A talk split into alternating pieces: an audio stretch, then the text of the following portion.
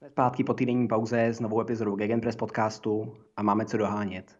Jako otvírák dnešní epizody si dáme manchesterské derby, pak se podíváme na dění okolo Chelsea, v evropském okénku nahlédneme do série A na tamnější souboj o titul a nakonec odpovíme na hlavní otázku téhle epizody a sice jestli by měli angličtí hráči chodit do zahraničí. Teď znělka a pustme se do toho.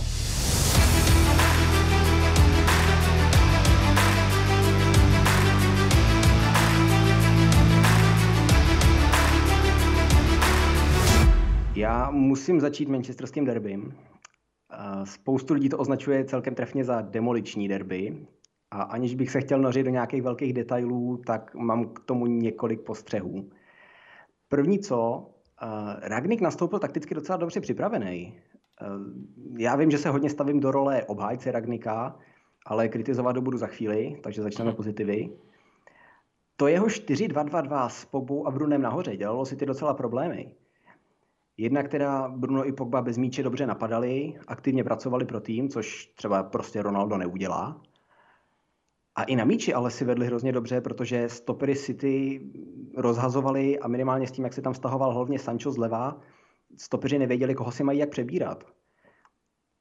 To ale vydrželo 45, možná 55 minut, pak přestali běhat a City je svojí kvalitou prostě převálcovali. A když jsem u kvality, tak mám teda druhou poznámku, co tam ještě dělá Maguire. Jestli, jako, jestli něco United letos topí, tak jsou to individuální chyby. A Maguire nesl vinu na no, určitě třech gólech. A tady přesně budu Ragnika kritizovat, protože co tam ten Vocas prostě pořád dělá na tom hřišti. Nehodlá mu mlátit v hlavu jeho 80 milionovou cenovku, protože to je věc klubu, že to za něj zaplatí, ale proč je kapitán a proč je na hřišti. Další k těm individuálním chybám eh, Bruno, jakmile se mu přestalo dařit, tak to začal flákat, ty přihrávky a ten tlak neunesl. Fred, když ehm, jakmile City začal United přehrávat, tak se to snažil uběhat, ale prostě mu to začalo skákat od nohy. Teleš zaostával kvalitou, Rashford absolutně nemá sebevědomí, to bylo úplně vidět, když nastoupil v tom jeho jednom úniku, do kterého se dostal, což byla asi od 55. minuty jediná akce, kdy United vůbec se přiblížili k brance City.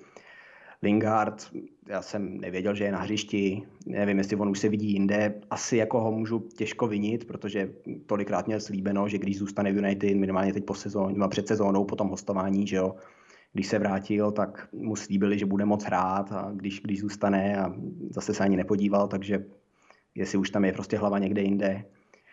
No a na závěr McTominay já jako zastánce statistik ho musím extrémně sepsout, protože jasně měl úžasný číslo vyhraných duelů, napadání a všeho, ale pokud má svoji poziční hru úplně jako na háku, tak mě ty čísla prostě nezajímají.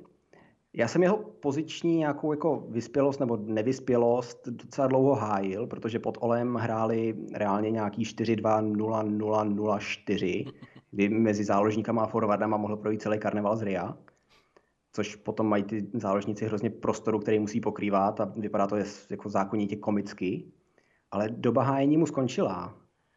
Teď hraje v rigidnějším systému a minimálně jako u toho třetího gólu to bylo krásně vidět, nebo druhýho gólu si ty teda, eh, když to, když to Maguire pustil mezi nohama na malém vápně, což teda jako jednak proč, ale teď tam měl být přece právě McTominay, kdo tam, kdo tam chytal Silvu. A další věc, City se hrozně dařilo izolovat Van Bissaku 2 na 1, což ve chvíli, kdy na jeho straně hraje ten štítový záložník, mě prostě hlava nebere. I proto teda odmítám kritizovat Van Bissaku za tady ten zápas.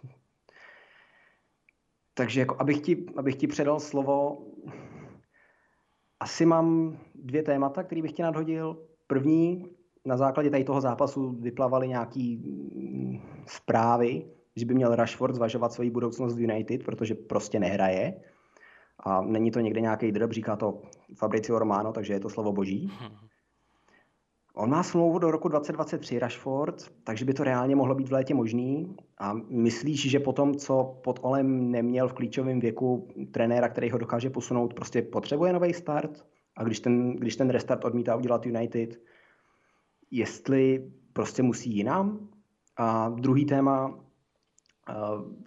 já jsem si z toho zápasu jako dělal srandu, že United potřebuje jen šest nových obránců, čtyři nový záložníky, novou desítku, nový křídlo a dva nový útočníky. Takže moje otázka, ještě v loni se říkalo, že United stačí jeden nebo dva dílky skládačky, takže jak jsme se sem dostali? jo, no. Jo, já, já na to navážu asi z konce, jak Gary Neville vždycky každou, každou sezónu říká ještě dva, jak, jak říkáš, ještě dva hráče a už to bude skoro kompletní tým a každou, každou sezonu se vlastně papouškuje na začátku sezóny. Ale ano, jako to, co si vyjmenoval úplně od začátku, a já, já mám rozdílný názor právě na to rozestavení, na to 4-2-2-2, které mi přijde prostě neplodné uh, u United. Fernandes, on, on na to nemá prostě mentálně, on nemá mentálně na to, aby vedl celou tu ofenzivní, ofenzivní linii, pokud teda nehraje klasický útočník. Já jsem teda slyšel ještě hodně velkou narážku na Cavaniho, který si prý údajně teda má vybírat zápasy, ve kterých chce hrát, ve kterých ne, že údajně teda to jeho zranění nemusí být až tak dlouhodobé, jaké je, ale to je zase druhá věc. Ale přišlo, přišlo by mi to, pokud by na tom něco bylo pravdy, tak opravdu jako hodně bizarní, uh, bizarní záležitost.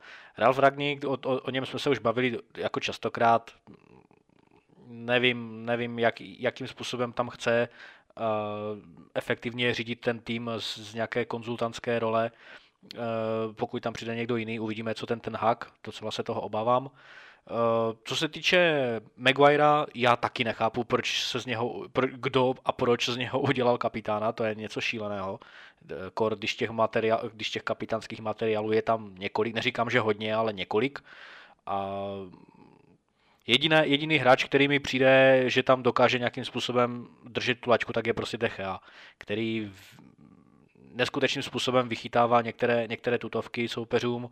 Sancho se pomalu ale jistě rozjíždí, k tomu máme taky při, přichystanou nějaké téma. Uh, abych teda odpověděl na otázku Rashforda, um, souhlasím s tím, že je absolutně neviditelný v zápasech. Uh, možná ani tak, já, proti třeba, já, já třeba proti němu nic moc nemám. Viděl jsem jeho první zápasy pod Van Chalem, který ho vlastně vyprovodil na, na, na jeviště jménem Premier League. Dařilo se mu, tuším první dva nebo tři goly za sebou eh, dal hlavou po standardních situacích. Eh, přicházel jako, jako 18-letý mladíček, nebo jako, myslím, do, do těch zápasů, jako 18-letý mladíček, který vyloženě zaskakoval taky za ty, za ty velké absence, které tam tehda byly. Eh, ale v dnešní době souhlasím s tím, prostě nikam se neposunul. Není to, hra, není to rozdílový hráč, určitě ne. A největší v úvozovkách zasluh na to má podle mě Jose Mourinho, který ho totálně znejistil, totálně ho psychicky zazdil eh, za to, za to své tříčlené, eh, tříleté období v Chelsea, v Manchester United. A přijde mi, že Rashforda prostě nezachránil ani Solskjaer, ani teďko Mraník, který mi přijde, že, že mu nevěří, protože častokrát by mohl hrát v základu, častokrát by mohl třeba i eh, do zápasu eh, vstupovat možná dříve, možná mm, na typické devíce, eh, nenastupuje jako typický útočník, takže u něj bych se nedivil, kdyby odcházel. Má smlouvu, jak, jak si říkal, do konce příští sezóny. Rozhodně bych se nedivil, kdyby zkusil štěstí za, za hranicemi Premier League Otázka je kam, to je samozřejmě zase na další kreativní téma, ale u toho teďkom asi zůstaneme. Určitě, určitě si myslím, že Manchester United čeká, nebo měl by čekat velký, ani ne tak výprodej, jako, jako, jako spíše opravdu hodně analytický pohled na tu sestavu a jednou provždy zjistit, co vlastně ten tým potřebuje, protože já se pomalu ale jistě přikláním k tomu, nebo ne, že pomalu ale jistě, ale už se k tomu dlouho, dlouho přikláním, že přece jenom nemám rád takové ty fráze typu v tomto klubu je zakořeněno něco, co nefunguje. Tento klub je 10 let od titulu. Tento klub potřebuje pět hráčů, aby mohl být jo, takové, ty klasické, takové ty klasické fráze, které se snaží eh, problém eh, mm, přetlumočit do nějaké, eh, na, nějaké, na nějaké jednotky, na nějaké vzdálenosti, na nějaké jednotky hráčů a tak dále, a tak dále, nebo jednotky posil je to přijde prostě, že vůbec celá ta atmosféra v Manchester United nenapomáhá vůbec k tomu, k tomu vývoji hráčů. Možná, že jsem ještě teďkom zapomněl Elangu, který se mi líbí, který se asi teďkom líbí každému. Je, jak si zmiňovali v tom článku, Ronaldo si myslí, že Elanga na sobě dokáže pracovat tak, jak nikdo jiný z těch mladíků tam v Manchester United. Elangovi bych rozhodně přál přestup nebo odchod, protože škoda, škoda takového sympatického mladíka v takovémto klubu, ale tak to je zase můj problém. Uh, ale jo, Rashford si myslím odejde, tuším jednu dobu měl o něj zájem i PSG, nebo, nebo mělo PSG, uvidíme, tam taky asi možná přijde nějaká přestavba. No a taky eh, asi v posledním, v posledním eh, zachvěvu si myslím, že většina hráčů taky čeká vlastně, kdo přijde za, za nového trenéra, jestli přijde ten Pochettino, jestli přijde někdo jiný a chtějí spíše své rozhodnutí oddálit právě na konec sezóny a tím právě bude Manchester United trpět, protože všichni víme, jak jsou křehké mentální schopnosti těch nejvyšších a nejsledovanějších hráčů, vy zprávě Linde, uh, Maguire, který, který absolutně prostě pod, pod tíhou tlaku nezvládá ty kritické situace, takže myslím si, že ta situace v Manchester United se teďkom, teďkom nějakým způsobem zvlášť nenapraví, eh, je, to tam, je, je tam špatně nastavená vůbec celá ta komunikace od, od zhora dolů, eh, o Arnoldovi už jsme se bavili, takže já si myslím, že špatné, špatný, eh, i, ze strany Ranika je špatný tah hrát bez typického útočníka, už, protože on už de facto nemá co ztratit. Ač to zní možná trošku odezdaně, tak prostě ten zápas s Manchesterem City 1-4 ukázal z jejich pohledu eh, to, že Manchester City ani nehrálo s Rubenem Diašem, nejlepším stoperem uplynulého ročníku, hrál tam Laport a Stones. Stones kritizovaný často, Laport relativně nerozehraný a přesto Manchester City prostě převalcoval Red Devils, takže je tam, je tam hodně věcí špatně a ty si pojmenoval i ty individuální, k kterým se já přikláním, takže asi tady není o čem, protože Manchester United opravdu, mm, myslím si, že ty problémy, které má, které si na sebe uštval a ušil, si myslím, že nevyřeší do dvou let. No, říkáš, aby hráli s nějakým hrotovým útočníkem, ale pokud chceš napadat soupeře vysoko, na, bo aspoň jako na svojí polovině a chceš, aby bránili ten útočník, tak jako hmm. kdo, hmm. kdo tam bude? No. Mimo to na ten zápas byli zranění jak Cavani, tak Ronaldo. No, že? no ale to, to náražím právě na tu práci toho, toho scoutingu, toho rekrutmentu, hmm. jo, že oni prostě chodí s nějakým taktickým plánem, ale nemají tam ten personál prostě k tomu, takže je to, je, je, souhlasím s tím, že Ronaldo není, není nějaký pressing forward nebo pre, pressing uh, natlakový útočník nebo prostě presující útočník. Cavani, ka, mně se třeba Cavani hodně líbí, je to hráč, je to hráč, který uh, ač, ač je třeba silný nebo vysoký, tak si myslím, že je technicky hodně zdatný, ale prostě vidíme všichni, jakým způsobem spíše nehraje, než hraje, takže těch problémů je tam prostě opravdu hodně a eh, Raník tam nepřišel je řešit, spíše Raník je tam přišel nějakým způsobem se jim vyhýbat a vidíme všichni, že to prostě nefunguje. Tak to já si myslím opak, že jako on zrovna nastoupí do toho zápasu s tím, že OK, budeme hrát tady ten systém, prohrajeme tak jako tak nejspíš, že jo, ale aspoň prostě se posuneme nějak herně a nebudeme jenom v deseti lidech bránit a posílat pak jednoho rychlého za obranu, tak jak to dělal Ole, že jo. No, tak jasně, ale hol, já tam ten posun zatím nevidím, jako můžeme se bavit třeba o bodech, můžeme se bavit o pozici v tabulce, ale já to beru spíše i mentálně, jakože spokojenost kabiny, já nevím, nějaká souhra, protože mi tam třeba nepřijde vůbec, mě tam, mě tam eh, souhra v té defenzivní linii a je jedno, jestli hraje 3-4-3 nebo, nebo, nebo 5-3-2 nebo takhle, ale prostě ta komunikace, kterou si naznačil eh, mezi Maguirem a zbytkem, jo, třeba vys ty, ty srandovní chvilky mezi Maguirem a Showem, kdy tam absolutně jejich komunikace nefunguje, jo, 90% všech defenzivních problémů prostě padá na, na Maguirea, protože on to nedokáže zvládat. Nedokáže to zvládat a, a s takovýmto stoperem, který byl vynikající eh, v, v Leicesteru, byl vynikající v Halu City, ale Manchester United byl prostě pro něj až příliš velký skok. Hmm. A když vezmeme teda druhou stranu Manchesteru, nevím, jestli se dá něco vyčítat z tady toho zápasu, co se třeba souboje o titul týče, hmm. protože my jsme pár týdnů na, zpátek jako souboj o titul odepsali, že neexistuje, ano. už jako je hotovo. A teď je tam kolik? 6 bodů, Liverpool má zápas k dobru a pak mají ještě head to head, ne, proti sobě.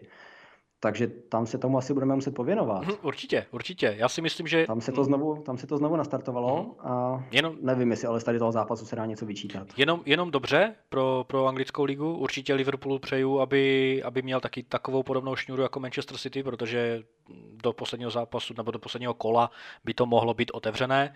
Věřím tomu, že ten natlak na, nebo že ten tlak Manchester City cítí a Chelsea se k tomu samozřejmě nepřipojí ta bude mít starosti asi někde jinde, ale Liverpool určitě jo, určitě si myslím, že a mimochodem uh, Luis Diaz, nebo Diaz teda, není to vlastně Brazilec, Luis Diaz, fantastický, fenomenální hráč, ten, ten, ten, eh, ten jeho příchod do klubu pozvedl všechny kolem něho.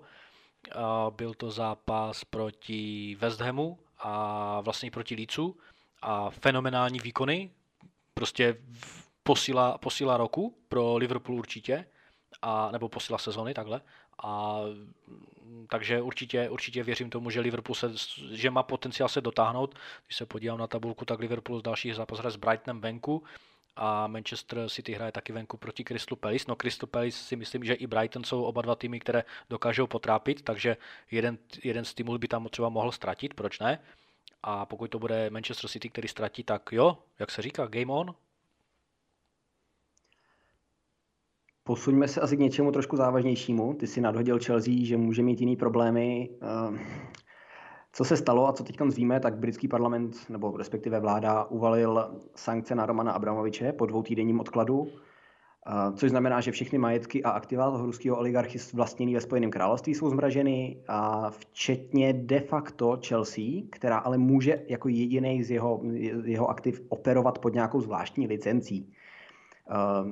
Stejně jsou ale mm, jakýkoliv prodeje, ať už je to vstupenek nebo, nebo uh, merchandisingu, prostě šály, drezy a podobně zastavený.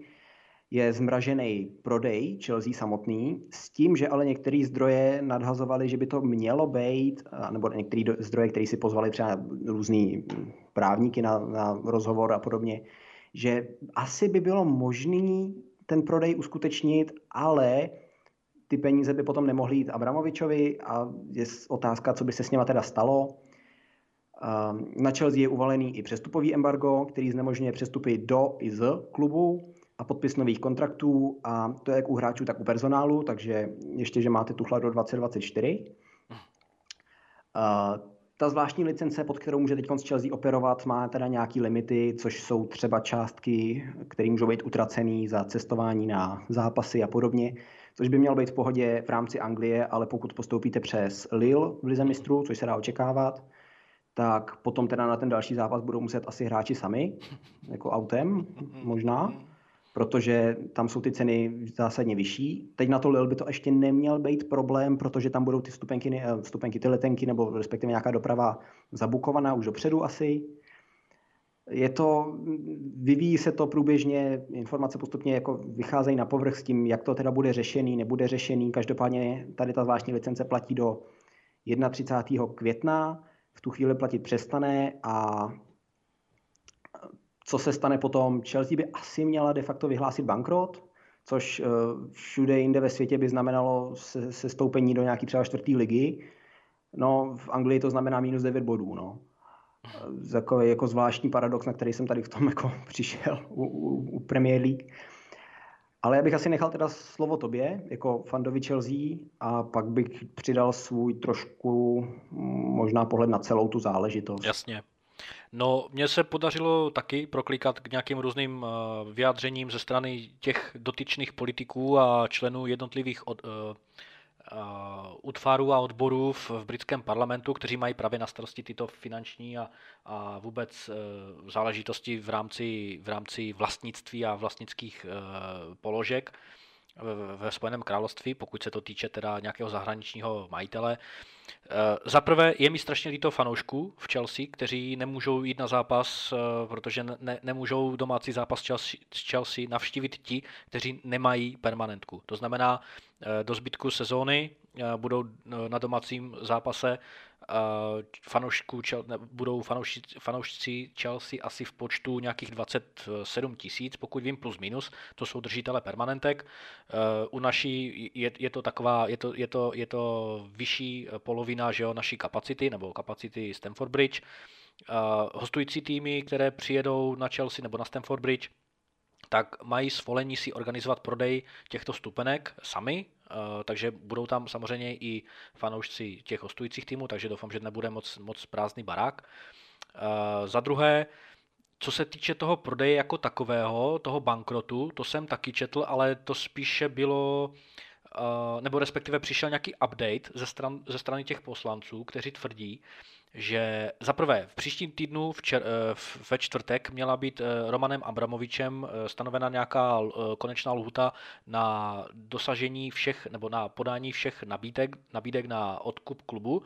Toto bylo zrušeno a klub jako takový může být prodán, pokud teda, jak všichni víme, tady neřeknu nic nového, co, co jste si nikdo nemohli přečíst, že teda všechny ty peníze, které budou vygenerovány z toho prodeje, tak samozřejmě musí jít eh, kamkoliv jinam než, než jenom do kapsy Abramovičovi. Ten říkal už na začátku, hele, já klub Chelsea prodám, eh, peníze půjdou na charitu, samozřejmě to můžeme se bavit o tom, že to je charita v uvozovkách a ty kapsy si přesype z levé strany do pravé kapsy, a i když já třeba jsem fanoušek Chelsea, ale s tady tím krokem jako vůbec nemám žádný problém, o tom se můžeme bavit dlouho, ale nechci, protože je to opravdu hodně smutné, proč se tady toto všechno děje, eh, kvůli jednomu masovému brahovi, který si prostě špatně vyspal asi nebo co. Ale já s tím souhlasím, jakožto fanoušek Chelsea, já se rozhodně v úvozovkách těším na nového majitele, proč ne? Eh, bude to nová éra. Já teda fandím Chelsea od 99, nebo teda 98, 99, takže já jsem zvyklý na to, že jsme hráli prostě o Ligu mistrů s MSK Žilina, jsem zvyklý na to, že jsme hráli o desáté místo, jsem zvyklý na různé eh, sezóny, kde jsme hráli prostě o sedmé místo, i když jsme už byli pod Abramovičem a tak dále a tak dále. Uh, takže nová éra, nové éry bych se ani tak moc nebál, i kdyby jsme třeba hráli fakt o páté, čtvrté místo na, na pomezí, tak vůbec s tím nemám problém, pokud se všechno nějakým způsobem v vozovkách vyčistí. Uh, zpátky k tomu odprodeji, pokud tedy, uh, nebo respektive takto, poslanci chtějí řídit ten prodej klubu, uh, ale Abramovič má v tomto poslední slovo, paradoxně, který, které je nasledující. Buď to si to prodá sám, ale ty peníze prostě nedostane, budou, budou zmraženy, nebo uh, vláda vlastně převezme ty otěže, prodá ten klub s, s tím, že ty peníze nějakým způsobem bude ona sama o, o nich rozhodovat, rozhodovat, kam půjdou. A samozřejmě veřejné tajemství je takové, že chtějí 100% všech vygenerovaných peněz poslat na Ukrajinu nejenom na, huma, na humanitární činnost, ale i na vojenskou, vojenské přezbrojení a tak dále a tak dále, což si myslím, že je, že je jenom dobře. Druhá věc, co se týče Chelsea jako takové, jak si říkal, to cestování, to je celkem legrační. Občerstvení na stadione, tak to, to všechno je prostě zavřené, ale já celkem právě nechápu to zmražení těch, těch, eh, těch, eh, toho zisku nebo toho, toho profitu klubu, když eh, fanoušci teda ti, kteří nemají permanentku, tak proč si nemůžou koupit lístek, když stejně tady tyhle ty všechny profity a tady tyto tržby by se stejně mohly organizovaným způsobem stočit právě ve prospěch té vlády, nebo takovým způsobem, jak by si to ta vláda přala, přala a přece jenom ta, byly by to další peníze navíc.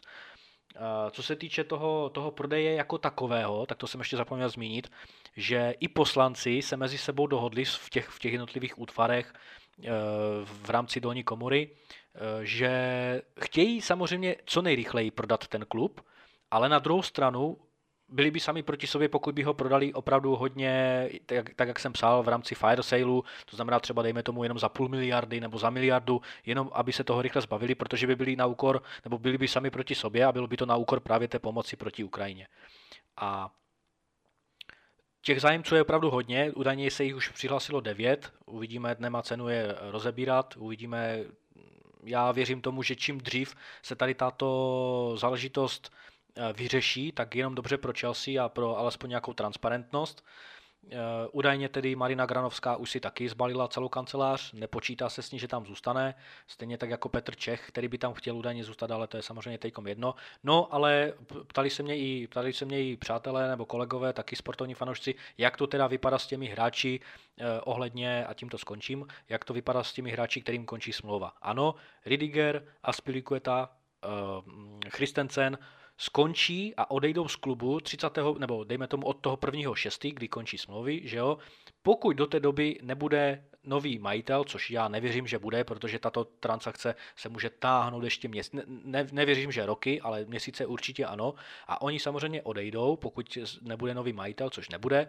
No a nevěřím tomu, protože jsem slyšel názor, hele, ale přijde nový majitel, oni podepíšou s ním a budou tam pokračovat, pokud chtějí. Ale, jak říkám, pokud nový majitel přijde někde, dejme tomu září, říjen, listopad, a to se možná hodně uh, hodně optimisticky, tak samozřejmě oni nebudou bez fotbalu, že jo, je, je mistrovství světa a, a, a ani kdyby nebylo, tak nebudou přece, že jo, bez fotbalu, bez tréninku, bez všeho tak dlouho. To znamená, na 99,9% jsem přesvědčen, že i Ridiger, který měl teda na, nakročeno k tomu, aby zůstal, tak odejde zájemci určitě budou. A ještě, a ještě poslední novinku, kterou jsem četl, tak to, je, tak to jsou finanční obligace ze strany Chelsea vůči ostatním týmům, které má už v, eh, v předjednaných přestupech. To znamená, to, to, to se děje většinou u mladíků, že jo, kteří třeba přicházejí do klubu už v rozjeté sezóně, nebo teda jejich přestupy jsou rozjednány v rozjeté sezóně a přicházejí třeba v 17, v 16 letech, e, samozřejmě v tom červenci, ale s tím, že podepsaná smlouva už je třeba, dejme tomu, od února, od března. No a v těchto případech, což teda nekoresponduje s tím, co se objevilo v médiích, tak v těchto případech se Chelsea paradoxně může posílit, protože to jsou finanční obligace, které jsou zaplacené vůči těm týmům, které, vůči těm prodavajícím týmům. To znamená, že peníze šly těm týmům a ti, ti přicházející hráči mají být už součástí Chelsea. To znamená, pokud přicházejí nějací mladíci, nevím o žádných, kteří, kteří by měli, protože to se častokrát, nebo prakticky nikdy se to nezveřejňuje, uh, tak pokud jsou opravdu na cestě nějací mladíci do, do, do týmu Chelsea, tak ti by opravdu měli přijít. Ten zákaz, který si zmiňoval, samozřejmě platí na klasické přestupy uh, hráčů starších 18 let, kteří samozřejmě přijdou, podepíšou smlouvu profesionálně a tak dále. A ano, souhlasím s tím, že Chelsea může čekat eh, opravdu hodně temná éra, rozprodej hráčů, samozřejmě další odchod dalších hráčů, kteří, kteří, kteří, kterým tato situace nebude vyhovovat, budou chtít rozhodně lepší, mm, být v lepším klubu v, s lepší situací, takže může se opravdu čekat, nebo může se opravdu stát, že Chelsea od příští sezóny pod, pod přestupovým embargem, pokud ten majitel tam nebude do té doby, tak, eh, tak eh, prostě celý, celá, celá sezona jim může utéct. A samozřejmě ještě poslední věc na závěr. Eh, všichni víme, že před každou sezónou všech 20 týmů, nebo dejme tomu všech týmů, všech týmů v každých soutěžích, vždycky musí eh, dodat nějaké potřebné dokumenty, nějakou potřebnou administrativu k, eh, k registraci do ročníku, protože to není automatické, je to rok co rok. A pokud Chelsea nedodá, protože dokážu si představit, že těch dokumentů je hodně, eh, v rámci finančních, finančního pokrytí veškerých operací a tak dále, tak jsem, tak jsem, jsem schopný věřit tomu, že Chelsea spoustu těchto dokumentů nedodá, protože ta speciální licence končí toho 31. května, tak opravdu může dojít dedukci redukci bodů a může taky dojít k tomu, že se začne eh, v rámci Chelsea eh, nějaký rozprodej, mm, aby se uhradili nějaké finanční závazky pro, pro tu operativu, takže Chelsea rozhodně nemusí nastoupit s 23 členým kádrem eh, do sezóny, alespoň ne s dospělými hráči, takže opravdu jsem na to zvědav, věřím tomu, že, nebo těším se na to, až bude nový majitel, a vůbec mi to nebude vadit, pokud nebudeme hrát do ligu mistrů, ale vrátíme se tam, kde jsme působili před Abramovičem, to znamená někdy na pomezí top šestky a středem tabulky. Takže tolik za mě. Ale určitě budeme tuto situaci sledovat i nadále a ti z vás, kteří nás posloucháte, kterým, kterým eh, moc děkujeme za vaši, za vaši přízeň, tak určitě vás budeme informovat i nadále, protože politici samozřejmě u nich ty, ty záležitosti se mění den co den. Takže tolik za mě. Ty říkáš nějaký jako odprodej, ale teď kdo ví, jak to vůbec potom 31. bude, jestli bude možný jako hráče nějak prodat s tím, že by ty aktiva potom, nebo ty, ty peníze za ně teda byly nějak zmražený. Uh, teď, teď nevím, jak to myslíš odprodej. Jak... No hráčů, že jo? na, na vůbec jako placení provozu klubu. No, no ne, my máme zákaz prodávat hráče, to ano. No, no jasně. Tam, tam jo, tak budu... ty, ty jsi na to tak jako narazil, tak jenom možná pro upřesnění. Uh, tam je ale ještě jedna možnost. Uh, vzhledem k tomu, že, nebo pokud by se stalo, že ty hráči nebudou moc třeba být registrovaný, a tohle je třeba případ hráčů, který se vrátí z hostování, mm. že jo? a nebudou moc jako znovu být zaregistrovaný, nebudou moc odejít nikam na hostování, protože že jo, může zaregistrovat jenom určitý počet hráčů. Oni můžou být v situaci, kdy by mohli být vlastně schopní, a tohle to říkám jako spekulaci, jo, to je na velkou právní debatu, eh, v podstatě zrušit svůj kontrakt. Uh-huh. Protože jim vlastně Chelsea ze své strany neumožní dělat to, čím, jako s čím tu smlouvu podepisovali. Eh, další věc, Chelsea opouštějí sponzoři. Ano, ano. To je, nevím, co je to ta trojka na dreze. To je za, za, za mobilní, mobilní, mobilní operátor, když to takhle řeknu, a vlastně prodejce s, elektroni, s elektronikou. No. Uvidíme, jestli se, nevím, máte drezy od Nike nebo Adidasu? Adidasu uh, Nike. Máme, máme Nike? smlouvu s Nikem jsme měli do roku 2030, myslím, jedna. No, tak ta, ta v tuhle tu chvíli ještě je, no, ale kdo ví, jak to bude za chvilku, že jo. Takže tam můžou být ještě, ještě teda potom další problémy. A nevím, jak to bude třeba, s, protože zásadně se přestupové částky platí, mm, nebo zásadně, on to dělají jako kluby v Anglii pravidelně, Eh, že se v podstatě zadluží a platí tu přestupovou částku, třeba nevím, 80 milionů za Haverce, nevím, jestli je to zrovna v jeho případě takhle, ale platí po délku toho kontraktu. Jo, takže případ, když šel, um, příklad, když šel Thiago z Bayernu do Liverpoolu, tak Liverpool platí vlastně 10 milionů dali rovnou a pak platí 5 milionů každý rok kontraktu. Takže já nevím, jestli tady to budou vůbec jako možný Chelsea nějakým způsobem platit. Tam to jde, tam to jde do takových zákoutí, který vlastně běžně ani jako nebereš v potaz, že existují, ale že jo, ten cash flow to úplně teď jako zamrazilo a může se to dotknout i dalších klubů, kterým vlastně teď Chelsea jako dluží. A pokud ty kluby dělali nákupy úplně stejným způsobem a dluží někomu dalšímu, tak úplně zastavíš celý, celý, celou tady tu kaskádu, že jo. To se stalo v podstatě, když Barcelona málem jako nebyla schopná platit um, Liverpoolu za Coutinho, že jo? protože oni pořád platí nějaký jeho bonusy. Jo. Za každý zápas, kdy jako nastoupí, že jo? a teď jako na to nemají a Liverpool ale s těma penězma počítá, aby je potom třeba na konci sezóny poslal zrovna třeba tomu Bayernu jo, těch problémů z toho může vyplynout daleko víc. Oni, jak jsem, jak jsem si, já to krátce doplním, jak jsem teda pochopil já z toho vyjádření právě těch, těch politických reprezentantů, tak veškeré obliga, finanční obligace směrem ze strany Chelsea do těch ostatních klubů, které, jestli takové nějaké jsou, tak ty samozřejmě eh, nebudou součástí toho zmražení, protože politici souhlasí s tím, že nesmí tratit žádný jiný klub, který má určitý eh, závazek, nebo teda respektive teď, jo, závazek, eh, nebo teda dluh u, u Chelsea jako takové. To znamená, že Chelsea má závazky u nějakých týmů, tak tyto závazky musí být splněny a nejsou součástí právě toho zmraženého celého eh, finančního toku jako takového. Ale jak říkám, jo, eh, asi se shodneme na tom, že to bude hodně složitá situace a každým dnem se bude určitě v médiích objevovat něco nového a nového. No jasně, ale jako, tak Chelsea to může platit, ale aby to měla z ano, čeho platit, ano. protože zase spoustu peněz, který, jako oni, se kterými oni v rámci svého cashflow počítají, jsou peníze z prodejů a dovedu si představit, že Real prostě neplácnul 100 mega na stůl, že to budou taky platit že jo, za hazarda průběžně a teď ty peníze nemůžou do té do tý pokladny přijít. No. Jo, takže tam může ještě, je to, je to rozhodně něco, co stojí za to sledovat a co se postupně vyvíjí. Eh, já bych k tomu jenom dodal, že tohle jde prostě dál než fotbal, takže jako pardon, ale jako jestli si máme vybrat Chelsea nebo jo, tak jako asi, asi jako obětovat Chelsea je i, i v Anglii trošku jako lepší. A mimo to ono je vidět, že se snaží ten klub ochránit. Už jenom proto, že dva týdny prostě fakt ty sankce odložili původně, že jo, že teď můžou fungovat pod nějakou zvláštní licencí, že tam jsou nějaké podmínky, jak teda ten prodej umožní, že opravdu se snaží tu, protože Chelsea, můžeme se bavit o tom, že jakýkoliv úspěchy zažili až za éry ropných peněz, ale no, tradiční klub to je tak jako tak, jo. Takže tu, tu tradici a tu značku se tam budou snažit ochránit, mimo to samozřejmě i fanoušky svoje, aby se jich to nedotklo, že jo, v Anglii je fotbal vlastně jako vyjma rugby jako asi jediný sport, že jo, takže to je i, i v rámci té politické reprezentace daleko větší téma. Uh, jenom bych teda dodal, že politika a fotbal se míchají, kdo říká, že ne, je pokrytec nebo ignorant, um, ale tady ta situace jenom ukazuje selhání Premier League dlouhodobí, kdy se tak trošku zaprodala jako dáma na praní špinavých peněz a jako prostředek k získání nějaký soft power. A peníze máčený v ropě a krvi vedení Premier League prostě, ale ani UEFA a FIFA nesmrděli. A teď za tady tu hamižnost a sebestřednost budou prostě platit fanoušci, no.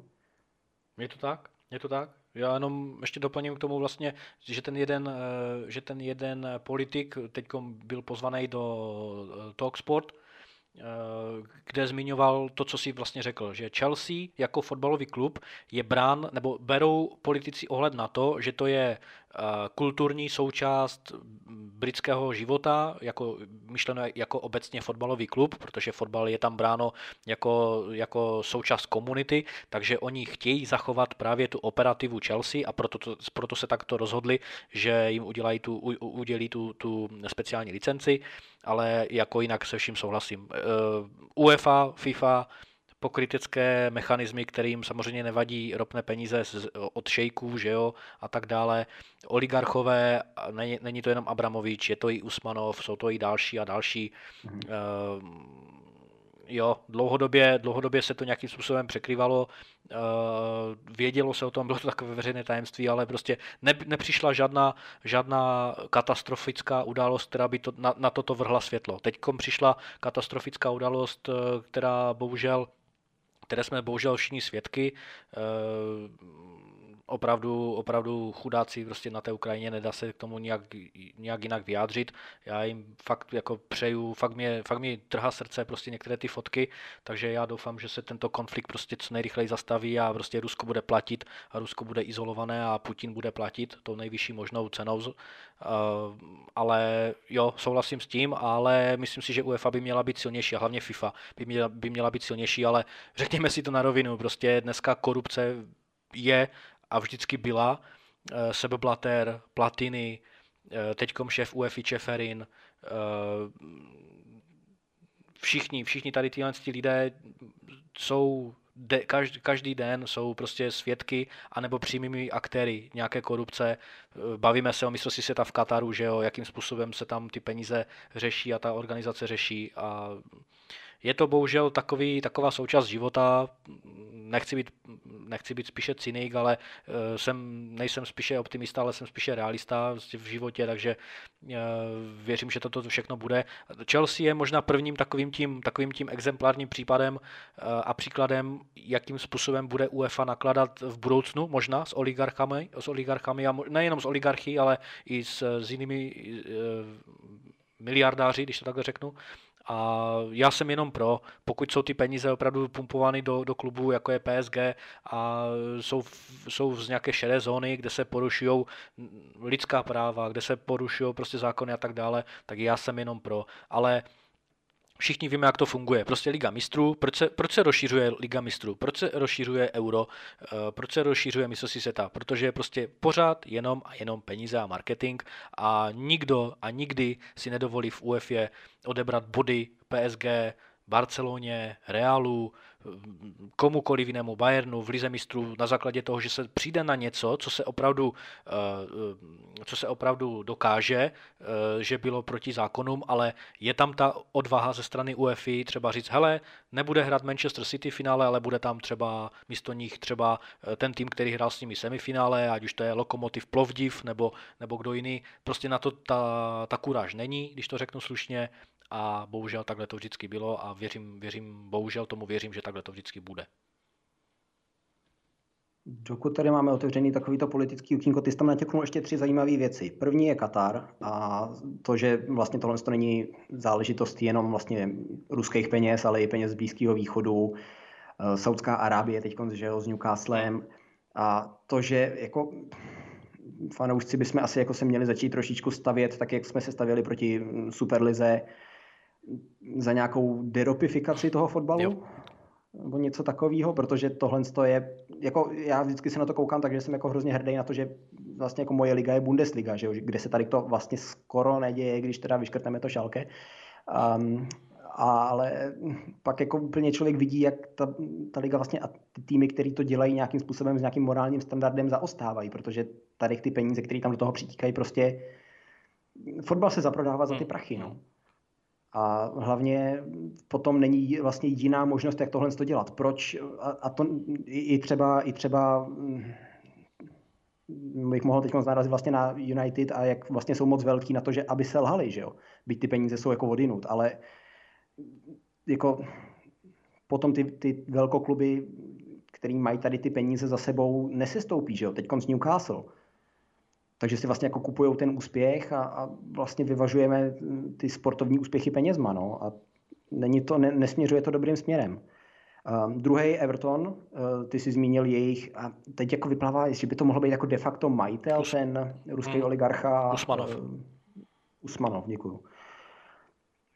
Protože ten Moširi, že asi jako byl jeho jenom nějaký jako možná i nastrčený, aby tam jako, jo, nějaký takový titulky už, už, že jako i ten Everton by mohl být docela v háji v tomhle směru, že jako najednou ty prachy stejně jako ne, nešly od Moširiho, ale od Usmanova, který je taky nějaký ruský. On není nezbytně oligarcha, on má, on do toho, do toho pilíře by taky spadnul, ale on má nějakou tele, telekomunikační firmu, No a třetí jsou celkově ty oligarchové. Jako teď já se vždycky zhnusím, a ty jsi na to narazil taky, když teď s fanoušci Chelsea si stěžují, že tohle to jde až moc daleko, že teď se to prostě dotklo jich, někdo sebral hračku jim, že jo, no, tak jako nadávají, že tohle je jako to, nebo tleskají Abramovičovi, hmm. že jo, zvolá, vyvolávali jeho jméno na stadionu při té minutě ticha, no to bylo úplně šílený. Uh, jako jenom takový jako reality check. Uh, Abramovič měl velmi dobrý, já nevěřím teda úplně těm kecům, uh, že je s Putinem jako, jako otec a syn, mm. ale on měl velmi dobrý vztahy s uh, Jelcinem, no. bývalým vlastně vůdcem, protože odmítám kohokoliv, jakýkoliv ruského vládce zvát prezidentem. Uh, a Rusko funguje tak, že tam 1-1,5% Rusů vlastní 70% všeho, co se dá vlastnit. Abramovič je v tom jednom procentu, takže mm, on se snaží akorát si jako zachránit nějaký své privilegium, jo? takže jako tleskat mu za to je trošku, mi přijde jako pitomý. Uh, no, tam bych, tam bych to teda jo, asi ukončil jo, určitě. a posunul bych se k něčemu veselějšímu. Uh, segmentu, který jsem nazval Evropský okýnko, um, máme nějakou zpětnou vazbu, že je fajn, když se krátce věnujeme i jiným ligám tak jsem to zkusil vlastně tady do podcastu přinést eh, jako formálně, že bychom to mohli občas, eh, když se, když se tomu budeme pověnovat, nějak pojmenovat. A první takovýhle oficiální segment bych um, věnoval titulu, nebo souboj o titul v sérii A, protože se nám to krásně prováže i s naším hlavním tématem, jestli by měli anglický hráči chodit do zahraničí, protože momentálně na špičce tabulky sedí uh, eh, AC Milan, kde hraje Tomori, AC první má 60 bodů, druhý Inter 58, ale zápas k dobru, takže reálně tam je, jo, ten zápas je myslím proti Boloně, někomu ze, spodní, ze spodních pater tabulky, takže reálně počítám s tím, že je tam jeden bod mezi těma prvníma dvěma. A na 57 bodech sedí třetí Neapol, čtvrtý je pak Juventus na 53, ty už jsou snad dost daleko na to, aby to jako nedohnali. Když se podíváme tedy na tu první trojku, Neapol si vede extrémně dobře, zvlášť když vezmeme v potaz, kolik hráčů přišli, no, kolik hráčů přišli eh, kvůli Avkonu, jo, Gulam, hmm. Kulibali a u nás, a teď si nevím, jestli, si, jestli Osimen byl na Avkonu, nebo se mu to překrylo s tím zraněním. Myslím si, že se mu to překrylo s tím zraněním. Měl fakturu, eh, frakturu eh, kosti nebo kůstky ve tváři, něco hrozně jako no. zvláštního jestli se nepletu, tak tam mělo jít jako o, že to mělo jít ruku v ruce s tím, že měl mít otřes mozku po nějaký srážce s Kristianem Romerem, s nějakým půlhodinovým bezvědomím. Hodně se psalo o tom, že jakoby fakt jako na Avkon neměl, i když by teoreticky jako mohl hrát. Já nevím, jak to tam přesně bylo kolem toho. Každopádně zase jim dlouhou dobu chyběl a ten kluk má vůbec hroznou smůlu, jako na nevýdaný zdravotní problémy. V minulosti se musel vypořádat třeba s malárií, že jo? A ani ten Heizelkovic se mu nevyhnul. Každopádně Neapol měla šanci teď konc udělat důležitý krok v cestě za titulem, když hráli head to head s AC Milan, ale Olivier Giroud měl jiný názor a urval tři body pro AC. Neapol čeká ještě Hellas Verona tenhle víkend, což rozhodně není lehký zápas a začátkem dubna ještě jedou na Atalantu, nebo Atalanta k ním. Takže jestli zvládnou tady ty zápasy, tak mají potom vlastně docela dobrý finish. Fiorentina, Řím, Empoli, Sassuolo, Torino, Janov a Specia. Tam by mohli urvat vlastně hrozně moc bodů v tom finiši a opravdu vzít ten souboj do posledního kola a i sami v něm ještě bejt díky tomu. podobně to má v tuhle chvíli druhý Inter. Ten teda teď postrácel docela dost bodů, nechali se přehrát právě Sasuolem, remizovali s Janovem, teď se odrazili proti poslední Salernitáně 5-0. Snad teda teď vystartovali dobře do nějaké lehčí části, kde mají Torino a Fiorentinu, pak jedou na Juve, potom Hellas Verona, ale zase ten snadný finish, Specia Řím, Udine, Empoli, Cagliari a Sampdoria. K tomu ten zápas k dobru žádný evropský fotbal, ten teda nemá ani Neapol a AC, takže se všichni můžou soustředit vlastně primárně na ligu s tím, že teda AC a Inter ještě proti sobě hrajou druhý, druhý kolo v Copa Italia, což je ještě jako o to, o to výživnější v té Itálii teďka, že se tahají o dva tituly. A když je řeč o AC, ty teď urvali teda ty tři body proti Neapoli v klíčovém zápase a teď konc musí začít sbírat, protože tam mají Empoli, Cagliari, Bologna, Torino a Janov, takže tam potřebují 15 bodů, hmm. bez debat. Protože pak je čeká Lazio, Fiorentina, OK, tam by tři body měli urvat, ale Hellas Verona, s tím, že teda Hellas Verona hraje proti všem třem tady těm, jo, takže Barák a Simeone mají šanci ten, ten souboj o titul fakt dobře jako ovlivnit. Um, Atalanta a nakonec Sassuolo, který porazilo Inter 2-0 teďka. Takže AC musí jednak doufat, že Inter někde ztratí aspoň dva body, protože se svým skóre, kdy Inter má a na konci sezóny bude mít lepší skóre, potřebují být obod, obod napřed a pak musí hlavně sami pozbírat všechny body a ustát ten náročný finish. Ehm, mimo to teda ty kluby proti sobě nebudou hrát žádný head to head, což mm, ještě tady ten souboj může a dost možná půjde fakt do posledního, do posledního zápasu ligy. Je speciální, že, jsem, že jsou v něm hned tři koně, ne dva. A dva jsou tam týmy z Milánu, že jo? hlavní tahák pro mě. Tam městská rivalita, společný stadion, dlouhosáhlá historie a tradice. A taková třešnička na dortu, ani jeden z nich není Juventus, což je po letech jejich dominance vlastně příjemná změna pro nezávislého fanouška zvenku. Jo, Určitě souhlasím, já teda k sérii nic moc nemám. Eh, to co, to, co si řekl na konci, tak to mě těší taky. Juventus, eh, ne, že bych jim nějak nepřál, nebo tak, jsou mi celkem jako jedno, ale jsem rád, že se to tam nějakým způsobem roztrhla, eh, ta, ta dlouhodobá nadvláda. AC Milan, těm jsem fandil ještě, ještě na začátku společně s Chelsea v dobách, nebo v době, kdy jsem začal vnímat ten fotbal v těch 15, v 16 letech opravdu jakože intenzivně že jo, takové ty jména Costa Curta, Maldini a, a těch hráčů tam bylo prostě hodně. Alberto, Di, eh, Alberto Demetri, eh, Demetrio Albertini, ten, ten, toho si vždycky pamatuju jako nejvíc, eh, co se týče eh, takového předchůdce Gatuza. Takže AC Milan, že jede na titul, rozhodně kvituju. Neapol, sympatický klub, Inter Milan jsem taky hodně, hodně rád za to, že dokážou, dokážou uh, trumfnout Real, uh, Real Madrid, Juventus, ale co mě mrzí, tak to je Atalanta, která měla hodně takový ten optimistický nástřel před těma kdy, dvě, dvěma lety. A opravdu hodně potenciálem nasáklý tým, mladíci naprosto skvělí, Pasalič v čele a momentálně tykom jenom šestí eh, společně s AS Řím, ale věřím tomu, že ten potenciál tam mají lepší, mají zápas dobru, jak se tak dívám, ale jak říkám, do toho se moc asi vrtat nebudu, protože tam je mi to celkem jedno, ale jo, budu rád, pokud, pokud mistrem bude kdokoliv jiný než Juventus a, ten, že, a pokud ten trend bude pokračovat i nadále, tak jenom dobře, proč ne? Za mě teda nejlepší souboj o titul letos. Ukřižujte mě. Um, jinak Atalanta si zmínil, rozhodně doporučuji příští čtvrtek podívat se na jejich druhý kolo s Leverkusenem. Včera to byla úžasná show, 3-2, krásný zápas. A ty si tady nadhodil pár legend AC Milan. Legenda AC Milan, možná budoucí, uh, Tomori, teď klíčový hráč pro ně v obraně. Angličan, tím se posouváme k našemu hlavnímu tématu, jestli by měli teda anglický hráči chodit do zahraničí. V tuhle tu chvíli hraje v sérii A, Bundeslize, La Lize a Ligue 1 jenom asi 20 nebo necelých 20 angličanů. Míň v tady tom vzájemném srovnání poslala reprezentovat ven jenom Itálie, asi 10 hráčů. Na tři desítky běhá Němců po trávnicích tady těch ostatních lig a Španělů a Francouzů je nesčetně. Čti tolik, že je nehodlám ani počítat. Měli by teda anglický hráči podle tebe jako primárně fanouška Premier League chodit do zahraničí? Uh, rozhodně nám tento trend ukazuje zajímavé rozcestí. Já jsem si pro toto téma dneska vybral rozdělení nebo, nebo uh, poměření dvou hráčů, kteří zvolili absolutně odlišnou strategii, když to takhle řeknu, kterou jim samozřejmě nakoukali agenti a tak dále. A to je samozřejmě Jadon Sancho a Phil Foden, k ním se dostanu za chvilku. Eh, určitě si myslím, že pro hráče jako takového je v mladém věku přestup eh, nebo odchod dokonce zdarma po nějakém uplynutí mladežnického kontraktu do zahraničí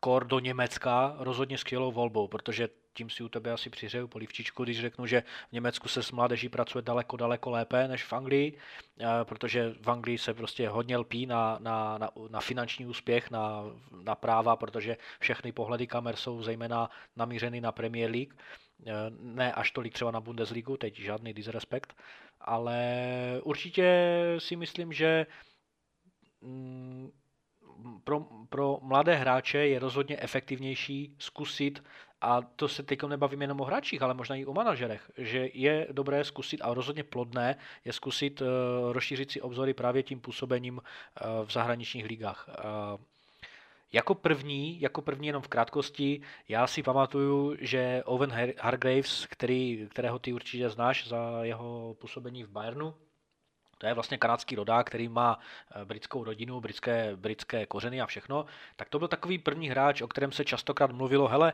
kde se tady vzal nějaký Kanaděn, který vlastně může reprezentovat Anglii, o tom se hodně dlouho mluvilo, že si bude reprezentovat Kanadu nebo, nebo, eh, nebo Anglii. On měl debit někdy v roce 2000, tuším, jedna nebo dva, tak nějak, prostě před mistrovstvím světa a hrál dlouho teda v Bayernu a to byl vlastně první hráč, o kterém se říkalo, hele, to je anglický hráč, o kterého by měl, mohl mít zájem kdokoliv z Anglie, protože v Bayernu podává skvělé výkony.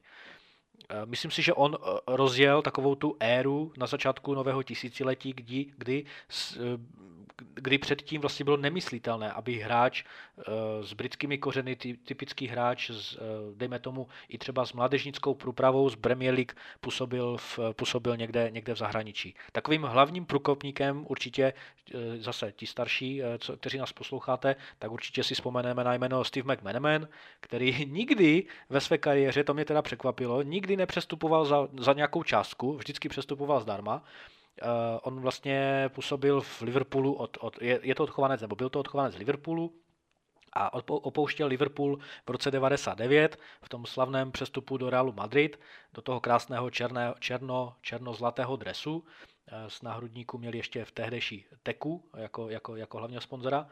A v Realu Madrid byl, byl čtyři roky. Famózním způsobem se tam ujal jako pravé křídlo, eh, fenomenální výkony v rámci ligy mistrů, a poté odcházel z Realu Madrid zase po ukončení smlouvy zdarma do Manchesteru City, kde taky do, dosloužil své poslední herní roky a taky skončil, takže nikdy nepřestupoval za částku nějakou.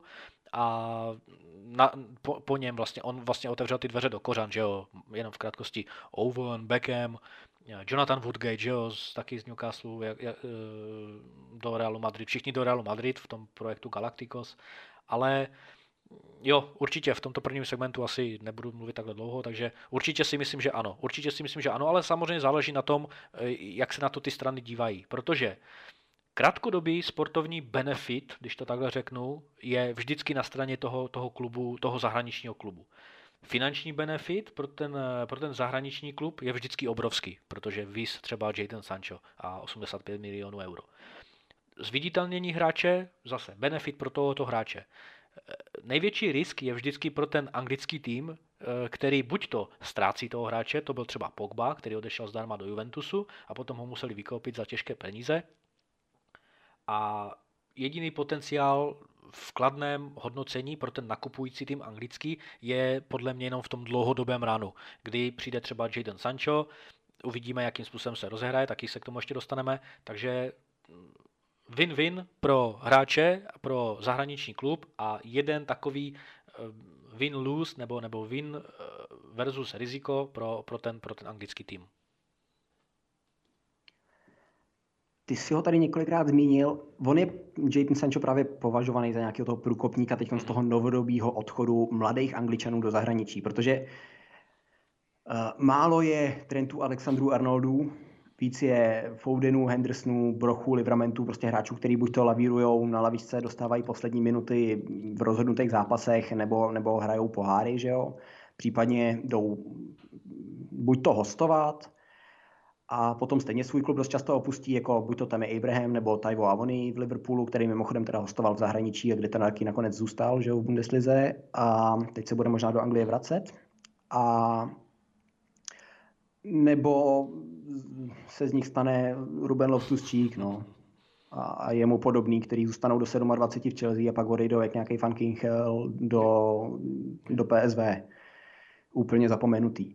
Tady jako těch, těch osudů je hrozně moc, že jo? takže ten odchod do zahraničí právě do toho Německa, kde se vkládá do těch mladých hráčů strašně moc důvěry, že jo, Sancho přišel a měl hned číslo 7. Byla vlastně velká tiskovka, tady to je velká posila, tam 18 letý klučina koukal, kde se jako objevil, jo. Proč na něj všichni mluví německy. Jo, ale to číslo 7, předtím ho nosil Dembele, teď ho nosí Žio Reina. Uh, dostanou dost minut, dostanou prostor vyvinout se většinou v kvalitním klubu. I, i třeba ten uh, Avoni, který byl uh, na hostování, on teda není angličan, ale byl v juniorce Liverpoolu a šel hostovat do, jestli se nepletu, do Mainzu, pak šel hostovat po druhý do Union Berlin, která si ho nakonec koupila a teď ho s krásným profitem asi jako možná pošlou zpátky. Já myslím, že pokud přijdou o Origiho, tak, tak by se jako tomu Liverpoolu zase hodil. Um, mají dost často v tady těch větších klubech šanci získat první zkušenosti s ligou mistrů, sáhnout si třeba na nějaký, na nějaký pohár, že jo, Sancho DFB pokal vyhrál vlastně i s Judem Bellinghamem, další takovej, což je zase úspěch na straně BVB, že získali tu reputaci, že jsou ten klub, který dá mladým angličanům šanci. Teď se mluví o tom, že by tam šel Bellinghamovo mladší bratr, který má být ještě talentovanější, což teda jsem zvědavý, no jako Bellingham je za mě v tuhle chvíli jeden z nejlepších středních záložníků na světě, takže jestli ten jeho bratr umí něco, něco jako víc, tak uh, možná ten, ta Borussia fakt něco vyhraje. Ale potom je problém dost často, když se chtějí vrátit do svojí vlastní ligy. Že jo? Dává to smysl, je to návrat do země nebo dokonce do města, kde vyrůstali, do ligy, kterou odmala sledovali, možná i do klubu, který odmala podporovali, nebo do konkurence že City, eh, United. Nevím, nevím, jak to Sancho měl, ono, tam je to potom trošičku jako skroucený jinak ten pohled, že, že když seš v té juniorce, tak nemusíš mít takovou afiliaci k tomu klubu. Ale to je na jinou debatu. A mimo to v Premier League se platí nejvíc peněz, což tam taky bude hrát roli. Že? A ještě v jejich očích aspoň to bude určitě nejlepší liga na světě, protože tady ty tézy odmala vyrůstaly, i když to třeba ne vždycky musí být pravda. Ale teď jsme viděli, jak se Sancho vlastně prvního půl roku trošku trápil, což může jít jednak na Group United a do velké míry si myslím určitě jde. Ale ten vzorek hráčů, který teď přišli z Bundesligy do Premier League a úplně se nechytli, je větší. Že jo, Sancho, Werner, Pulisic, Havertz, můžeme tam hodit Saného první sezónu, byť si myslím, že to není úplně fair, protože všichni křídelníci si pod Guardiolou první rok zvykají. Um, Aller ve West Hamu, který tam prostě vybouchnul a kdekoliv jinde byl, tak se mu dařilo. Ale ono je to pochopitelný, že tady jako je nějaký úpadek v té formě. Jednak eh, v Bundeslize padá nejvíc gólů ze všech lig, takže je samozřejmé, že když přijdeš z Bundesligy do Premier League, kde padá těch gólů méně, tak spadnou trošku i tvoje čísla. A pak hodně slycháme, že si hráči musí zvyknout na rychlost Premier League. Což pod to bych se podepsal. Ona Premier League je oproti Bundeslize pomalejší. Je to jo, ne, neoblíbená téze pro spoustu fanoušků Premier League, ale je to tak. Zatímco v Premier League se kluby po ztrátě míče rychle stahují do obrany, dost často, v Bundeslize většina klubů po ztrátě míče zabere a jde ještě víc směrem dopředu ve snaze vyhrát ten míč okamžitě zpátky. Že jo, proto se to jmenuje Gegenpressing a ne anglicky nějak, že jo, Gegen z Němčiny. Uh, tohle to vede k většímu počtu obratů ve hře a z čísel vidíme, že v Bundeslize dochází k více vyhraným balónům, víc vyhraným míčům v útoční třetině. Týmy v Bundeslize obecně mají nižší hodnotu u metriky uh, passes per defensive action, což je metrika, která ukazuje, kolik přihrávek umožníte soupeři, než dojde k obraný akci z vaší strany. A i to napomáhá tomu, že hra je víc přímočará a útok je rychleji založený a ty přihrávky jsou více vertikální, protože si nemůžete dlouho přihrávat, jinak vám to někdo sebere. Um, pokud nejste Bayern, že jo? nebo někdo absolutně dominantní, který tady tom dělá trošku bordel v těch číslech. Um, nebudu tady ale teďka čarovat čísly, každopádně objektivně Bundesliga je tady toho rychlejší než Premier League. Ale co se potom stane, pokud překonáte ten pressing, a tohle je, kde to dopadá na ty útočníky, tak mají ty útočníci větší prostor, do kterého můžou útočit. Což Premier League není. Tam to jde ruku v ruce s tím, že ta Premier League je v tomhle tom, že jo, více stažená, takže tam máte víc hráčů, stahujou se, je tam méně prostoru, do kterého se dá nabíhat. A to se potom odráží třeba i na, bavili jsme se o tom, Chelsea, která má spoustu útočníků z Bundesligy, do toho tam má uh, Lukaka, který je taky hráč, který spíš radši nabíhá do prostoru a proto se jim daří vlastně líp v lize mistrů než v Premier League. Takže tohle je vždycky potřeba zohlednit, když si toho hráče vlastně navrátivšího se, aby jsme zůstali u našeho tématu do Premier League, chce ten klub koupit, jestli sedí vlastně takticky, jestli ta role, kterou tam bude plnit, eh, tomu odpovídá a musí zohlednit i ty rozdíly v lize a tom, že tam bude, tam bude nějaký mm, trošku jako propad v těch jeho číslech, už jenom proto, že prostě v Premier League se tradičně dává méně gólů. Ano, Krásně si nám to všechno vytmavil. souhlasím s tím, že ten, ten přeliv e, na stranu Bundesligy v, tom, v, to, v té natlakové hře a v tom pressingu jako takovém je výraznější než e, už v tak výrazné lize, jako je Premier League. Eh, možná bych to možná doplnil, nebo možná bych to doplnil, nebo možná bych nabídl svůj nějaký úhel pohledu v tom smyslu, že nenutně to musí být pressing, eh, nemám problém s tím souhlasit v rámci té Bundesligy, možná, že v Anglii se přece jenom více běhá obecně a natlakuje se obecně nejen v rámci pressingu, ale eh, jak říkáš, na to jsme se podívali oba dva, ta Premier League je prostě rigidnější ve směru, ve směru dozadu, to znamená, ti hráči, ti ofenzivní hráči mají opravdu méně místa a prostě ty statistiky prostě nutně musí klesat. No ale když už jsme u těch statistik, tak e, to je zase čas pro mě a já jsem si teda za domácí úkol dal celkem dost detailní statistiku právě mezi Sančem, Sančem a Foudnem. Když se podíváme na ty jejich první sezony, v roce, protože oni jsou stejně staří, že jo, a v první sezóny e, v, vlastně v klubech 2017-2018. Jadon Sancho v, v, Bundeslize, kam přestupoval, že jo, za 8 milionů euro, tak uh, nastřadal celkem 685 minut. Phil Foden zahrál 328 minut, takže do, skoro polovina. Eh, v Bundeslize Jadon Sancho 12 zápasů, těch 685 minut zmíněných, protože nikde jinde nehrál, a připsal si 1 plus 4. A dokonce v sedmi zápasech z těch 12 hrál 90 minut. A v Leverkusenu, nevím, třeba si to pamatuješ, třeba ne, vyhrál v Dortmund 4-0 a on si připsal 1 plus 2 a tím se vlastně de facto v té první sezóně podepsal jako nastávající megahvězda, kdežto Phil, Phil Foden v té první sezóně paběrkoval, v anglické lize nastoupil k pěti zápasům, ale odehrál si bohužel pouze jenom 43 minut eh, v celkově, to znamená, to je opravdu nějakých 8 minut za zápas. 0 plus 1 si připsal, v Lize mistrů dostal 3 zápasy, celkem 194 minut a v, v Carabao Cupu si eh, odehrál celkově ve dvou zápasech 91 minut, takže v průměru třeba dejme tomu poločas. Není divu, že si ve všech třech soutěžích připsal 0 gólů a jenom jednu asistenci celkově. Takže to byla první sezóna. Jo? Vidíme tady obrovský rozdíl. Sancho, jak si zmiňoval, dostal velkou porci šance, de facto, co jsem i já našel v těch záznamech, on vlastně úplně od začátku nemohl nastoupit, protože mu bylo ještě tehda 17 let, takže tam jsou nějaké jiné regule. Dokonce jsem tam viděl, že prostě nebyl eligible, nebo nebyl, nebyl prostě eh, nebyl, nebylo možné ho nasadit do zápasu, do, do, do oficiálního soutěžního zápasu v dortmundském dresu. No a Phil Foden teda paběrkoval. V té druhé sezóně, v takové té klasické, nebojte, nebudou procházet všechny sezóny, jenom tu první a druhou, tak v té druhé sezóně Jadon Sancho už jako ta nastávající megahvězda. 32 zápasů v Bundeslize, celkem 2460 minut, což je naprosto šílené. A připsal si naprosto fantastických 12 plus 18. To je 30, ve 30 zápasech z těch 32 se nějakým způsobem podepsal na gólu. 26 krát byl v základu a hrál ve všech 34 zápasech. Uh, takže šílenost. Já jsem tam zmiňoval 32 zápasů, ale on hrál vlastně ve všech 34. A to Phil Foden v té jeho druhé sezóně, kdy si třeba řekl OK, tak třeba dostanu šanci, nebylo to pořád nic moc. A v Premier League v první sezóně teda, jak jsem zmiňoval, pět zápasů, v té druhé sezóně 13 zápasů. Celkem 327 minut, což taky není nic moc, a připsal si jeden gol. V Lize mistrů dostal už teda větší porci, dostal 4 zápasy k dobru, 118 minut odehrál celkem, tady jsem si mohl vždycky napsat eh, průměr na zápas.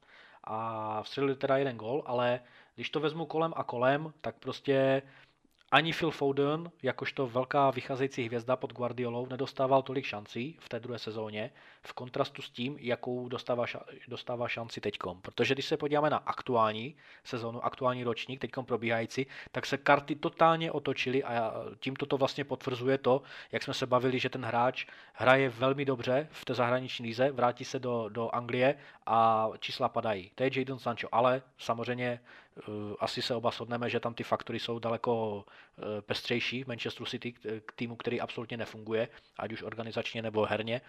Tak eh, Jadon Sancho letos v Premier League zatím 23 zápasů, ale pouhých 3 plus 2. 15krát z těch 23 zápasů odehrál základ nebo naskočil do základu a 8krát naskočil jako střídající hráč a 3krát byl nevyužitý náhradník, což se mu vlastně nestalo v té, v té Bundeslize. Takže tady přichází jako obrovská hvězda za 85 mega ale mm, pod, pod tím, že jo, pod eh, Solskjaerem, ale prostě neklapalo to. No a Phil Foden letos se totálně otočil. Všichni to vidíme, je, je, to, je to velký chráněnec eh, Guardioli, velký univerzál, vlevo, vpravo, uprostřed, falešná devítka, kamkoliv. V Premier League eh, v, do, v, v, v současné sezóně, v, v této sezóně 20 zápasů, 7 plus 3 což je každý druhý zápas nějaká buď to gol nebo asistence. 20krát eh, nastoupil eh, v zápase, to znamená ve všech vlastně nastoupil, a 17krát nastoupil v základu, což je fenomenální mm, zvýšení jeho efektivity a třikrát nevyužitý náhradník. Dvakrát nebyl v nominaci, třikrát byl zraněný, bla, bla, bla. Ale v Lize mistrů odehrál všech šest zápasů, čtyřikrát byl v základu, na, e, připsal si 2 plus 1, což je taky velmi, velice dobré, ale když to všechno sečteme, tak teďkom ve všech soutěžích Jadon Sancho průměr 61 minut na zápas a celkem z těch 31 soutěžních zápasů, když to vezmeme úplně napříč všema soutěžema, tak ze 31 zápasů 21 zápasů základ.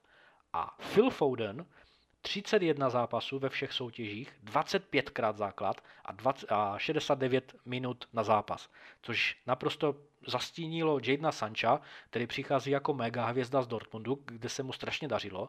A ono ejhle, teď se mu nedaří, ne nutně kvůli jeho, jeho vlastním výkonům, ale já věřím, že i, i to je velká porce, protože viděl jsem ho xkrát a ten kluk prostě nemá odvahu a Phil Foden, který naprosto trpělivým způsobem si řekl, OK, já nebudu Jude Bellingham, já nebudu Jaden, Sancho, já budu prostě Phil Foden, zahraju si eh, nebo probojuju se že jo, z akademie a ač to hračen prostě nesnáším, tak eh, vypadá velmi dobře, vypadá, že ta jeho trpělivá práce a trpělivý přístup byl velmi dobrý. Samozřejmě se můžeme bavit o tom, jakým způsobem hodně mu pomohl Guardiola, což věřím tomu, že určitě ano. Takže jak jsem zmiňoval na začátku, ne nutně eh, je jedna nebo druhá strana mince ta, ta lepší, ale Jaden Sancho a Phil Foden nám ukazují, že obě větve, pokud se nějakým způsobem dobře uchopí, tak můžou být úspěšné pro, pro hráčů v vývoj, takže já sám jsem zvědav v té příští sezóně, kdy, kdy oby, oba hráči vlastně de facto budou, nacha, eh, budou nastupovat vlastně no, v nové roli. Jaden Sancho jakožto do druhé, do druhé sezony, která se častokrát že označuje jako ta zlomová nebo průlomová a Phil Foden v, v této sezóně je eh, establishovaným eh, členem základní sestavy, takže uvidíme, jakým způsobem poroste nebo po případně bude stagnovat v té příští sezóně. Takže oba dva budou takový ti poster boys pro příští sezónu, kluci z plakátu, takový ti marketingový, vlajk, takové ty vlajkové lodě těch mladých hráčů a uvidíme, jak se jim bude dařit. Já osobně věřím více Foudnovi a Jadon Sancho tomu neprospívá prostě ta situace Manchester United, ale na druhou stranu, pokud tam bude velký výprodej, tak se může stát velkou hvězdou, protože Eh, neznám ho, třeba, třeba ho bude bavit ten větší tlak, eh, ošáhá si tu Premier League teď v této sezóně a třeba v příští sezóně bude lepší, daleko lepší, uvidíme, ale věřím více Foudnovi v tady v tomhle tom eh, vývoji a věřím mu, že bude, bude v příští sezóně daleko lepším hráčem než je teď, než porovnání u Jadena Sancha, Sancha, který bude v příští sezóně třeba o kapku lepším hráčem než je, než je letos. Ale věřím Foudnovi. Ona tam je ještě jedna věc v tady tom celém, a to je ta životní zkušenost, kterou z toho, že odejdeš vlastně do zahraničí je, že jo. A, a já tady mám vlastně kousek, to by si to bude líbit, nebo nejdřív se ti to nebude líbit a pak bude, neboj. Protože často slýcháme, jak jsou mladí hráči rozmachaný a zhýčkaný. A jako dvacátník tady teda musím hned z úvodu říct pár věcí. Za prvý, to je odvěkej boomer talk, to je, jo. A taky všem Mourinhům a Lážům tohoto světa bych rád zkázal, že současní dvacátníky vychovali právě oni, že jo, současní padesátníci. A abych to vzal na ten fotbal, tak když budeš tomu Smradovi v akademii 10 let říkat, že musí dát všechno do fotbalu, budeš mu vařit, ať má správný jídelníček, prát, ať se může věnovat tomu fotbalu a říkat mu, že je skvělý a že je hvězda, tak se pak nemůžeš divit, když ti z akademie odejde, tak ve 22 to bude debil, co umí sotva číst, protože na školu kašlal, aby se stal tím fotbalistou přece neumí si uvařit a sám udržet jídelníček a když jako to má dělat sám, tak jo, tak jako si neumí ani vyprat. A ještě se navíc chová jako rozmachaný zmetek, protože ty akademie to z něj jako reálně udělali, což je jako obrovský problém obecně, jako systémový s těma akademiemi, jo? protože ještě si potom vezmi, že se jako neprorazí a, a neskončí jako fotbalista, ale jako hmm. najednou co s ním. A, ale nechci tady jako rozhodně, jako jednak teda musím vyhlásit tady to jako pokrytectví, že, že jako, když budeš 20 let vychovávat dementa, nemůžeš se po, jako po 22 letech divit, že z něj je dement. Ale nechci se zbavovat a ty, a ty kluky jako ty odpovědnosti. Protože od určitého věku si musí uvědomit, že si, jako, si musí jako nějak jako postarat sami o sebe. A z každý takovýhle zkušenosti, jako je odchod do zahraničí, si to odnesou, že jo, něco. A jako oproti, oproti nějaký jako oblíbený tézy, tak jako fotbalisté jsou taky přece jenom lidi, takže se to propíše potom i nějaký ten jejich lidský růst na to hřiště. Mm-hmm. Jo, já s tím souhlasím. Uh, co se týče, no jenom asi bych to zakon, nebudu to, nebudu to nějak více rozpitvávat, ale jo, je to tak, ten eh, vlastně to budování té image už od nějakých 17, 16 let v té akademii, pokud teda ten klub cítí, že to je vlastně jejich budoucí hvězda, tak bohužel je to smutné, ale je to prostě dnešní realita, kdy těm hráčům eh, za prvé škola se vždycky říká, ano, hráč musí vždycky jako první mít na, na svém prvním místě školu. Není to tak, nikdy to tak nebylo. Všichni máme ty zkušenosti, že už od školy, od střední školy jsme někteří měli ve svých třídách sportovce, kteří prostě neukázali na mapě ani Afriku, protože prostě na to neměli čas, protože všechno dávali do toho sportu, ať už to byl fotbal nebo hokej. Já mám tu zkušenost a bylo to celkem legrační, jak ten klučina neuměl na, najít na mapě ani Afriku. Ale jo, já s tím souhlasím, prostě ti hráči jsou takto vychovávání, v vozovkách vychovávání a nemůžeme se divit, že v dnešní době máme takové Masony Greenwoody, kteří teď jsou za mřížema a tak dále, protože e, prostě mají, mají naprosto zvrácenou představu o tom, jaké jsou životní hodnoty a tak dále ale Mason Mount třeba, to je takový pěkný případ, jo, samozřejmě Chelsea, teď v této sezóně prostě mám na něho více nervy, než, než jsem na něj natěšený, ale taky šel na zkušenou do Vitesse Anaheim, což je vlastně zpřátelený klub eh, Chelsea, kde, eh, kde posíláme eh, nebo kde máme tu možnost posílat mladíky na hostování za, za nic nebo automaticky, pokud chceme. A nastoupil tam ve 39, statistika, statistické, statistické okénko, nizozemské lize nastoupil ve 29 zápasech, 9 plus 9 eh, v sezóně 17-18 a celkem tam nastoupil ve 39 zápasech, což je obrovská porce zápasů. Plně toho využil, mm, získal to povědomí v tom, v tom evropském, v evropské lize, když poháry nehrál šel do Derby County, že jo, za Frankem Lampardem, ten si ho potom vytáhl i do Chelsea po tom hostování, takže dvakrát hostoval, nebo dvě sezony hostoval mimo Chelsea. A podívejme se na ně, jaký je dneska hráč, prostě je to tahoun, je to, je to budoucí kapitán Chelsea, ač já teda e, s tím nesouhlasím, ale mluví se o něm takto. Když odejde potom i Jorginho a Rudiger a další, tak e, je to fantastický hráč, takže ten vývoj hráče, ať už doma, ukazuje to Foden nebo venku, ukazuje to Sancho, tak věřím tomu, že to spektrum je, nebo respektive ne, neviděl bych to černobíle, ale ty příběhy jsou, ty příběhy jsou zajímavé. Ty jsi zmínil Holandsko, tak tam teď vlastně je eh, Nody Madueke v Eindhovenu, který sbírá taky zkušenosti mimo Anglii, eh, dojel teda ale jenom do Holandska. A taky si nevede špatně, 20-letý křídlo praví, eh, letos v Lize nějaký tři goly, dvě asistence, ale asi jenom v sedmistech minutách nejspíš to po návratu nebude jako do Anglie, nebude Liverpool nebo City, ale pokud třeba za dva roky Leicesteru bude pořád na pravém křídle Jančit uh, Perez, tak se jim tady v Holandsku vyvíjí parádní hráč, vlastně trošku schovaný tomu anglickému tisku, že jo, šílenýmu, který vyvíjí tady ten tlak. Uh, další liga, která vlastně vyplavala, uh, zajímavě je Serie A, kam směřuje spoustu hráčů, který, protože tohle je taky takový mm, trend v Anglii, Eh, že si prostě nebudeme prodávat hráče hmm. mezi sebou, že jo, hmm. konkurence. A přímá, nepřímá je to úplně jedno. Prostě ten Lingard nám schníje na lavičce, my ho do toho West Hamu nepustíme. Teď by nás mohli porazit. Um, řešení může být teda jako odchod do zahraničí, kde se teda stala tou oblíbenou destinací série A pro tady ty hráče, která je zase naopak prej hrozně pomalá, což uh, je svázaná taktikou. Jasně, italský trenéři jsou pragmatisti, no dobře, ale není to, není to taková hruza. Mimochodem v sérii ale to spadá v druhý největší počet gólů jsem dneska zjistil. Uh, to jsem taky nečekal, ale je méně fyzicky náročná a je přívětivější starším hráčům. To je, to je fakt. Um, z Premier League jsou si v mnoha ohledech přece jenom jako podobný. Um, pomohl jsem si tady trošku srovnáním, že když jdou tre- italský trenéři do Anglie, tak prostě dál hrajou svoji hru, zatímco trenéři z německé školy v Premier League musí prostě tíhnout k většímu pragmatismu, chtě nechtě, kdy ani Klopp už nehraje takový heavy metal fotbal jako buď to po svém příchodu, nebo ještě předtím. Takže cesta série A Premier League je docela schůdná. Podle mě na mátku bych si mohl vybrat právě jako Pogbu, který jako de facto našemu tématu taky může, může přijít, byť jako není angličan, ale v Anglii procházel akademii. v Itálii se nedává taková důvěra hráčům úplně jako bez zkušeností, ale když tam přijde nějaký Chris Smalling, hodně zkušený hráč, nebo tam je Abraham už taky ostřílený, tak podávají oba dva úžasné výkony v Římě. Teď se k tím připojil Maitland Niles. Um, Fikayo Tomori je klíčový v tom AC Milan. Opravdu jako na něm to stojí. Uvidíme, jak se tam povede Axel Tuenzebe v Neapoli.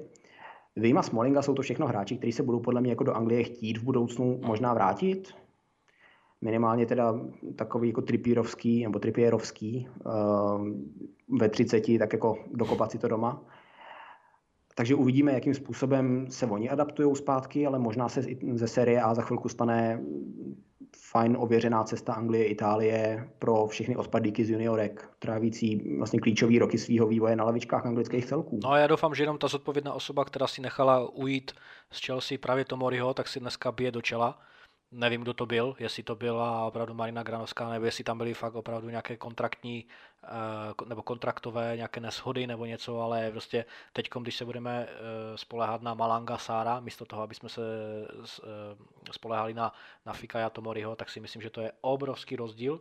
A ještě, když tomu připočtu Tarika Lamptyho, opět, opět jsme ho zmínili, tak je to prostě double, double facepalm, takže jo, jo, souhlasím s tím. A AS Řím je teď takový menší kontingent těch uh, anglických hráčů. Rozhodně věřím tomu, že se Abraham i Tomori budou chtít vrátit. Možná Abraham dříve, protože přece jenom je trošku starší než, než Tomori, ale uh, ten útočník má přece jenom více to je, můj názor, ten útočník má přece jenom takovou větší chuť možná se vrátit do toho, do toho mm, oblíbeného světa a dávat góly než obránce, to je, to je můj názor, třeba se pletu, ale to, to není nic proti ničemu, uh, takže věřím tomu, že třeba i Tomori si může opravdu, jak říkáš, vydobit nějaké dejme tomu opravdu silně, silně, silné pouto z AC Milan, kdežto Tammy Abraham může pod Mourinhem v AS Řím podávat stabilně dobré výkony, ale přece jenom všichni nebo všechny strany budou vědět, že, že Abraham bude chtít eh, zpět do Anglie a nemusí to být nutně Chelsea. No a asi nejvíc mě, mě baví Sebastian Haller, kterého si taky zmínil v tom Ajaxu, to je něco, něco neuvěřitelného. Jakým způsobem je tam právě ten rozdíl? To je den a noc ve West Hamu 0,0,00 a v Ajaxu teď nevím, nemám jeho statistiky, ale střílí tam prostě o 106, no, takže Určitě jo, určitě ty ligy mimo Premier League nabízejí velice plodné a efektivní útočiště těm hráčům.